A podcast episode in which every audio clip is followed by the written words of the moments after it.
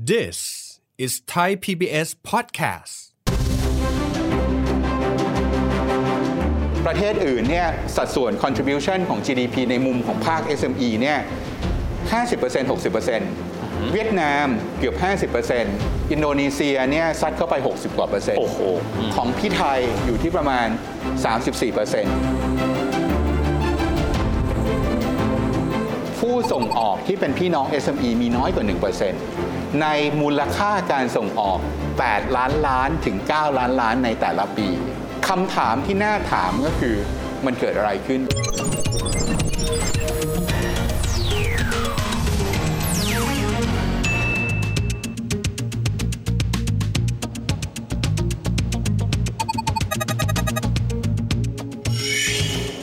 สวัสดีครับท่านผู้ชมครับ ยินดีต้อนรับเข้าสู่รายการเศรษฐกิจติดบ้านนะครับ วันนี้เราจะมาคุยกันถึงเรื่องของศักยภาพในการส่งสินค้าออกหรือว่าเอ็กซ์พอร์ตของบ้านเรากันบ้างนนะครับ ต้องบอกว่าเอ็กซ์พอร์ตนั้นถือได้ว่าเป็นมอเตอร์ตัวสำคัญของเศรษฐกิจไทยกันด้วย แต่ขณะเดียวกันต้องพบนะครับว่า คนไทยที่ส่งออกสินค้าไปขายยังต่างประเทศ ส่วนใหญ่จะจำกัดอยู่กันกับผู้ประกอบการขนาดใหญ่ ในขณะที่ SME ซึ่งมีจำนวนมากรายมาก ๆ เลย อาจจะมีสัดส่วนในการเป็นผู้ส่งออก ไม่ค่อยเยอะนักสักเท่าไหร่ วันนี้จะคุยกันประเด็นนี้นะครับว่า SME นั้นมีความสำคัญต่ออนาคตการส่งออกไทยอย่างไร แขกรับเชิญของเราในวันนี้ครับกรรมการผู้จัดการของธนาคารเพื่อการส่งออกและนำเข้าแห่งประเทศไทย หรือว่า Exim Bank ดรรักวรกิจโพคาทรดรสวัสดีครับ สวัสดีครับ ดรวิทย์ครับ ดรรักครับ วันนี้เป็นการผูกกัน 2 เรื่องเลย SME ด้านหนึ่ง กับความสามารถของเขาในการที่จะเป็นผู้ส่งออกกันด้วย อยากให้ดรรักฉายภาพรวมนิดนึงครับว่า SME บ้านเราเนี่ยมีจำนวนมากน้อยขนาดไหน และมีสัดส่วนเท่าไหร่ที่เขาเป็นผู้ส่งออกครับ เป็นคำถามที่เวลาตอบเนี่ยแล้วมันก็จะรู้สึกทดท้อใจนะครับ ถามว่าทำไมถึงทดท้อใจ เพราะว่าจำนวนผู้ประกอบการ SME เนี่ยมีอยู่ประมาณ 3.2 ล้านรายนะครับ 3.2 ล้านราย ครับตัวเลขโดยประมาณ อือฮึ อันนี้คือตัวเลขที่บันทึกอยู่ในสัมมโนเอ่อประชากร อือฮึ ที่เป็นสัมมโนประชากร SME อืมครับ นอกสัมมโนประชากร SME เนี่ยมีอีกประมาณเกือบเกือบๆ3ล้านราย รวมแล้วเนี่ยประมาณเกือบเกือบๆ6ล้านราย ครับ นะครับใน 6 ล้านรายเนี่ยเป็นผู้ส่งออกอยู่ประมาณ 30,000 อืม ถ้าพูดถึงเอ่อสัดส่วนเนี่ยมันมีน้อยกว่า 1%ผู้ส่งออกที่เป็นพี่น้อง SME มีน้อยกว่า 1%ในมูลค่าการส่งออก 8 ล้านล้านถึง 9 ล้านล้านในแต่ละปี แค่แค่เปอร์เซ็นต์เดียว แค่เปอร์เซ็นต์เดียวนะครับ แล้วภาพเนี้ยมันเป็นภาพที่เรามองว่ามันถึงเวลาที่เราต้องทำอะไรกับภาพนี้แล้วล่ะ ครับ และภาพเนี้ยมันมีแต่จะเล็กลงเล็กลงเล็กลง ในขณะเดียวกันที่จำนวนผู้ประกอบการที่เอ่อผู้ประกอบการที่เป็นไซส์ใหญ่เนี่ยมีอยู่ประมาณ 10,000 กว่าราย ครับ จากตัวเลขพี่น้อง SME เนี่ยสามล้าน สาม จนถึง ล้าน 6 ล้านแล้วแต่ว่าจะนับแบบในบัญชีหรือนอกบัญชีด้วยนะครับ ใน 10,000 กว่ารายเนี่ยสามารถที่จะสร้าง contribution เนี่ยในมุมของ GDP ได้ประมาณ 60%พี่น้อง SME เนี่ยสามารถสร้าง contribution ในมุมของ GDP ได้ไม่ถึง 35% โอเค เห็นไหมครับจำนวนมาก แต่ส่วนที่มันเป็น Impact กับประเทศน้อย อืม กับคนจำนวนน้อยนะครับมีสัดส่วนในการที่จะสร้าง Impact ให้กับเศรษฐกิจประเทศมากมายมหาศาล ภาพเนี้ยมันถึงเวลาที่เราต้องเปลี่ยนครับ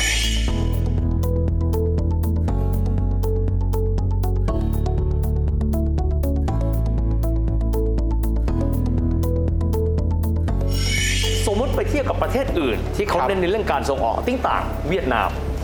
สัดส่วนของ import exporter หรือว่าผู้ส่งออกเขาเนี่ยที่มาจาก SB มันเป็นสักเท่าไหร่ดรพอฉายภาพไปเห็นได้ไหม ประเทศไทยเนี่ยข้อดีที่เราไม่ได้เป็นอันดับท้ายๆเนี่ยคือการจ้างงาน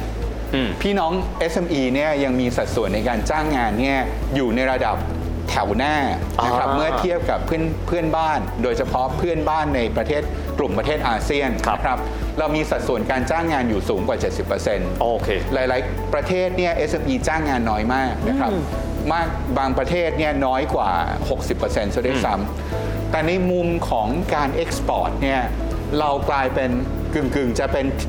กลาง ๆ อยู่ในควอเตอร์หลัง ๆ แล้ว ใน ครับ อาเซียน 10 ประเทศเนี่ยเราอยู่ต่ำกว่ากลางแถวนะครับ อืม มันก็เลยเป็นที่มาว่าประเทศไทยเนี่ยในมุม contribution ของการส่งออกเนี่ยของไทยเนี่ยมี การส่งออกเนี่ยอยู่แค่ 12%ของพี่น้อง SME นะครับ โอ้ ในพูดถึงมูลค่าการส่งออก เมื่อกี้ผมพูดถึง 9 ล้านล้าน ครับ เป็นของพี่น้อง SME เนี่ยอยู่แค่ประมาณ เปอร์เซ็นต์หนึ่ง อ่า12เปอร์เซ็นต์ สิบสองเปอร์เซ็นต์ตรงนั้น นะครับ ของอินโด 16เปอร์เซ็นต์ของมาเลเซีย 20เปอร์เซ็นต์ ครับ เพราะฉะนั้นในมุมของภาพเอ็กซ์พอร์ตเมื่อเทียบกับมูลค่าตะกร้าเอ็กซ์พอร์ตรวมของประเทศเนี่ยเก้าล้านล้านเนี่ยเราคอนทริบิวอยู่แค่ประมาณ9แสนล้าน โอ้ อันนี้ย ครั ก บ ตัวอย่างนะครับของพี่น้อง SME ในมุมของ GDP ประเทศอื่นเนี่ยสัดส่วน contribution ของ GDP ในมุมของภาค SME เนี่ย 50% 60%เวียดนามเกือบ 50%อินโดนีเซียเนี่ยซัดเข้าไป 60 กว่าเปอร์เซ็นต์ โอ้โหอืม ของพี่ไทยอยู่ที่ประมาณ 34% ครับ และลดถอยมาจาก 40%ลงมาเหลือ 34% ครับ เมื่อ 10 กว่าปีที่แล้วเนี่ยสัดส่วนของ contribution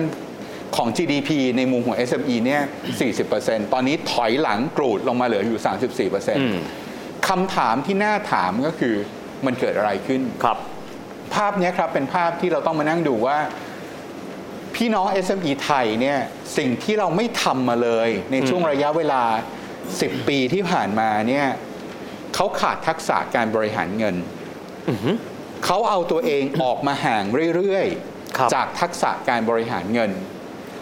เรามีเพียงหนึ่งในสามเท่านั้นเองที่เข้าถึงระบบธนาคาร เมื่อกี้ผมพูดถึงคน 3 ล้านรายเนี่ย ที่ที่อยู่ในธรรมสัมมโนครัวของผู้ประผู้ประกอบการนี่นะ ครับมีแค่ล้านรายที่เข้าไปอยู่ในระบบ อีก 2 ล้านเนี่ยนะครับอยู่นอกระบบ ครับ ภาพเนี้ยเป็นภาพที่เมื่อไปดูสูตรสำเร็จของประเทศอื่นเนี่ยเกือบ 70%อยู่ในระบบ มีนอกเปอร์เซ็นต์อยู่แค่1ใน ขออนุญาตถามดรรักคำว่า ไม่อยู่ในระบบมีความหมายว่าไม่สามารถเข้าถึงแหล่งเงินทุนได้ 3 อันแรกเราไม่ค่อยชอบดีแคลร์ความถูกต้องของฐานข้อมูล โอ้ เช่น ไม่ทำฐานภาษีให้มันถูกต้อง อืมอืม เรามีความรู้สึกว่าฉันยังเล็กไม่เป็นไรหรอก เรื่องเยอะ คนไทยไม่ชอบทำอะไรที่มันมีความยุ่งยากซับซ้อน อ่าผมนึกออก มันก็เลยเป็นที่มาว่ามันมีคนกลุ่มหนึ่งอ่ะที่เข้าไปอยู่ในฐานภาษีเนี่ยเราพูดถึงหนึ่งในสามเข้าไปอยู่ในเอ่อตัวห่วงโซ่ของธนาคาร ครับ การเงินการธนาคารที่ถูกต้อง อืม ในหนึ่งในสามเนี่ยจริง ๆ แล้วเนี่ยเปอร์เซ็นต์ที่เข้าไปอยู่ในฐานภาษีเนี่ยยิ่งน้อยกว่านี้อีก โอ้ มีอยู่แค่ประมาณ 60-70%เท่านั้นเองที่เข้าไปอยู่ในระบบฐานภาษีที่ถูกต้อง ครับ ของจำนวนหนึ่งในสามนะครับ ภาพนี้ทั้งหมดเนี่ยมันเป็นภาพที่บอกว่าหนึ่งคุณไม่มีพี่เลี้ยงละ อืม เพราะว่าการที่คุณเข้าไปอยู่ในระบบ ฐานบัญชีไม่ว่าจะเป็นฐานภาษี หรือว่าฐานการเงินการธนาคารเนี่ยมันทำให้คุณมีพี่เลี้ยงในการที่จะเดินหน้าต่อออบริหารจัดการความเสี่ยง บริหารจัดการวงเงิน ใช้เงินถูกที่ถูกเวลาและถูกราคา อืม พี่น้อง SME กลุ่มใหญ่นะครับ ใช้เงินไม่ถูกราคา หมายความว่าใช้เงินที่เป็น ready credit ใช้เงินที่อยู่นอกห่วงโซ่ของระบบธนาคาร มันก็จะเป็นดอกเบี้ยที่ค่อนข้างสูงมา ต้น ก ต้นทุนทางการเงินที่สูงมาก สูงมาก อืมอืม คุณมีมาจิ้นจากการขายสินค้าและบริการอยู่เพียงแค่ 20%ซึ่งถือว่าดีมากแล้วนะครับ แต่คุณต้องจ่ายดอกเบี้ยเดือนละ 30%เนี่ย โอ้ไม่คุ้ คุ ม ณขายยังไงคุณก็ไม่มีทางอ่ะคุณเอาไปเลี้ยงดอกเบี้ยหมดนะค ครั รับ บ กับอีกอันหนึงก็คือ คุณไม่รู้วิธีการบริหารจัดการความเสี่ยง อย่างบาทเนี่ยอ่อนค่าจากประมาณ 33.8เนี่ยวันเนี้ยเอ่ออ่อนค่าลงไปถึงเกือบเกือบจะ 37 อยู่แล้ว อืม พี่น้อง SME เสียหายนะครับ ครับ เงินที่เคยคิดว่าจะต้องซื้อสินค้าในราคา 34 บาท อืม ต่อเหรียญ อยู่ดีๆ ราคาสินค้าที่ตัวเองสั่งซื้อเอาไว้เนี่ยมันดีดขึ้นไปเป็น 37 บาทเนี่ยมีความเสียหายเกิดขึ้น โอ้ ทันที จาก นะค อั รับ ตราแลกเปลี่ยนนี่แหละ อืม โดยที่คุณสามารถป้องกันได้ ครับ ภาพนี้ก็เป็นภาพที่หนึ่งในสามไม่มีสปอนเซอร์ ไม่มีเงินอัดฉีดนะครับ แล้วก็มีเพียงแค่เอ่อหนึ่งในร้อยที่เป็นผู้ส่งออก อืม คำว่าเป็นผู้ส่งออกเนี่ยมันก็ทำให้เขาเริ่มมีความสามารถในการใช้ท่ายากบริหารจัดการความเสี่ยง ครับ ของตัวเองได้ เช่น เริ่มรู้วิธีการทำ hedging ค่าเงิน อืม ตรึงค่าเงินในค่าเงินที่สามารถทำให้ธุรกรรมของเขาหรือชิปเมนนั้นๆได้กำไร ครับ อย่างที่ตัวเองอยากได้ อืม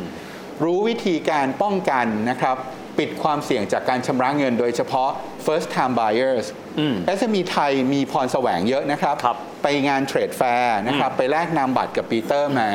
รู้ได้ไงว่าปีเตอร์เนี่ยเขาบอกว่าเขาวางมาจำแค่ 30%ไม่เปิด LC แล้วที่เหลือชิปเลย อ่าโอเค มีความเสี่ยงอีก มีความเสี่ยงว่าไอ้70%ที่คุณชิปไปหาเขาเนี่ย จะได้ตังค์เปล่า จะได้ตังค์หรือเปล่า มันมีประกันการชำระเงิน ถ้าปีเตอร์ไม่จ่ายสตางค์คุณ โดยที่คุณไม่ได้มีความผิดมาเก็บตังค์ที่ Exim Bank ครับ นั่นคือที่มาว่าการเป็น global exporter เนี่ยหรือว่าเป็น SME ที่เข้าไปอยู่ในตลาดโลกเนี่ยมันมีความรู้มากมาย ครับ นะที่เราสามารถที่จะบริหารจัดการความเสี่ยงได้ อืม แล้วก็ในขณะเดียวกันเนี่ยสิ่งเหล่านี้มันเป็นสิ่งที่เราสามารถที่จะเลือกให้มันเหมาะกับจริตของสินค้าของตัวเองได้ อืม สิ่งเหล่านี้เป็นการเรียนรู้นะครับจากการที่เข้าเอาตัวเองเข้าไปอยู่ในวงจรนะครับ ครับ ชีพจรห่วงโซ่คุณค่าของสถาบันการเงิน อืม ภาพนี้ไม่จำเป็นต้องมาเป็นลูกค้าเอกซิม อืมอืม ทุกๆ ธนาคาร 23 ธนาคาร สถาบันการเงิน พร้อมที่จะสอนพร้อมที่จะเป็นพี่เลี้ยง วันนี้ SME ไทยขาดพี่เลี้ยง 2 ใน 3 ครับ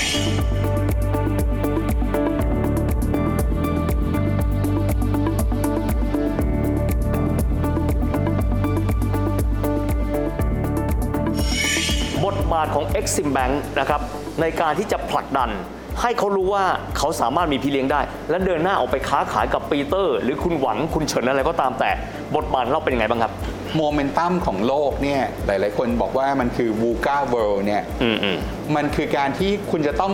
แปลงร่างตัวเองทุก ๆ 5 ปีให้ได้ ธุรกิจมันจะไม่ได้เป็นธุรกิจร้อยปี เหมือนกับตอนที่เราเติบโตมาอีกต่อไปแล้ว มันจะต้องแปลงร่างทุก ๆ 3 ปี 5 ปี ทำไมต้องแปลงร่างเร็วงั้นดร เพราะว่ามันมีเรื่องเกี่ยวกับการเปลี่ยนแปลงไปของรสนิยมผู้บริโภคนะครับ โอ้ เพราะฉะนั้นเมื่อผู้บริโภคเปลี่ยนรสนิยมในการบริโภค รูปรสกลิ่นเสียงเปลี่ยนไปหมด จากเดิมที่เราเคยทำธุรกิจแบบหนึ่ง เราก็ต้องปรับตัวเองที่เรียกเราใช้คำว่าแปลงร่าง คราวนี้กลับมาที่วงจรธุรกิจของ Exim Exim อยู่ตามจังหวะธุรกิจของ ผู้ประกอบการนะครับเริ่มต้นจากการที่เขาอยากที่จะเอาไอเดียมากลั่น เราก็สามารถเอาเขาเนี่ยมากลั่นกับสตูดิโอ studio ที่เป็นเหมือนแซนด์บ็อกซ์ของ Exim ได้ เราสามารถที่จะให้เขาเติบโตในวงเงินที่เหมาะสม เช่น อืม อยากค้าขายเพิ่งเปลี่ยนอาชีพมาจากเดิมเป็นมนุษย์ออฟฟิศเปลี่ยนอาชีพมาเป็นผู้ประกอบการ อืม มีไอเดียดีๆ เราก็เริ่มต้นจากการที่เอาเขาไปขายของให้กับซัพพลายเออร์ที่เป็นผู้ส่งออก แทนที่ต้องส่งออกเองเล่นเองเจ็บเอง เราก็จูงมือเขาไปทำ business matching โอ้โค เอาไอเดียเขาเราก็ให้วงเงินโดยที่ไม่ต้องใช้หลักประกัน อืมอืม วงเงินตั้งแต่ 2 0 0 0 0 0 บาท จนถึง 2 ล้านบาทใน Exim Bank ไม่ต้องใช้หลักประกัน มันเป็นแซนด์บ็อกซ์ให้เขาเริ่มต้นจากการเป็น OEM ให้กับผู้ส่งออก อืม หลังจากนั้นเติบโตแล้ว อยากจะซื้อเครื่องจักรเป็นของตัวเองครับอยากจะทำงานที่มันมีเอ่อ complications มากขึ้น มี sophistications มากขึ้น เราก็มี transformation loan อืม ให้เขาได้เปลี่ยนตัวเอง ซื้อเครื่องจักรที่ทันสมัย ซื้อ AI ที่ทันสมัย ซื้อคอมพิวเตอร์ซอฟต์แวร์ที่ทันสมัย มันเป็นจังหวะการเติบโตของผู้ประกอบการ แล้ววันที่เขาเริ่มจะตกต่ำเริ่มมีปัญหาไม่ว่าจะเป็นปัญหาที่เกิดจากคริสิสที่มันเป็น global scale หรือว่าเป็นปัญหาเกี่ยวกับเอ่อตัวธุรกิจของเขาเอง วันนั้นเราก็มีคลินิกในการที่จะปรับโครงสร้างหนี้ อืมอืม แล้วก็เติมเงินเข้าไปใหม่ มีโค้ชเข้าไปดูว่าจริง ๆ แล้วคุณต้องเปลี่ยนตัวเองอย่างไร ให้มันเหมาะกับโลกอนาคตมากขึ้น เพราะฉะนั้นเราอยู่ตั้งแต่วันที่เขาเกิด อืม จนวันที่เขามีปัญหาไปต่อในธุรกิจเดิมไม่ได้ แล้วก็ต้องการมาแปลงร่าง เพราะฉะนั้นในมุมของการทำธุรกิจของ Exim เราจะบอกเสมอว่า เราไม่ขายประกัน เราไม่ได้ต้องการที่จะได้ฟรีเบสอินคัมมากมาย แต่เราต้องการที่จะให้เขารู้ว่าเราเป็นธนาคารของกระทรวงการคลัง เป็นธนาคารของรัฐที่อยู่ตรงนี้เพื่อเขา เพราะฉะนั้นเรามีแฮนดี้แคปให้กับผู้ประกอบการเสมอครับ นะครับ วันนี้ต้องบอกได้ความรู้มากมายเพราะหลายหลายครั้ง SME เองอยากส่งออกแต่ไม่กล้า เพราะไม่รู้หนทางข้างหน้านั้นเป็นอย่างไรนะครับ วันนี้ขอบคุณดรรักเป็นอย่างสูงด้วยนะครับ ขอบคุณมากครับด ขอบ ร คุณ ครับ ครับดรวิทย์ครับ จริงๆ คุยดรรักมาเยอะนะครับ และชอบคำหนึงมากแกพูดว่าเรือเล็กคุณออกจากฝั่ง SME มีศักยภาพมากมายครับ ในมหาสมุทรนี้ เพียงแต่ว่ามีข้อห่วงกังวลค่อนข้างเยอะ อย่างไรก็ตามนะครับ โอกาสหน้ามีมหาศาลขึ้นกับว่าเราต้องการที่จะเดินเดินเรือนี้ไปไกลขนาดไหนกันด้วยสำหรับวันนี้เวลาของรายการหมดลงแล้วนะครับพบกันใหม่โอกาสหน้า สวัสดีครับ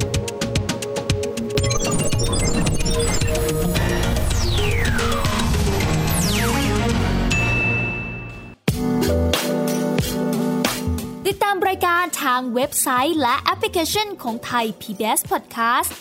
Spotify SoundCloud Google Podcast Apple Podcast และ YouTube Channel Thai PBS Podcast Thai PBS podcast. View the world via the voice.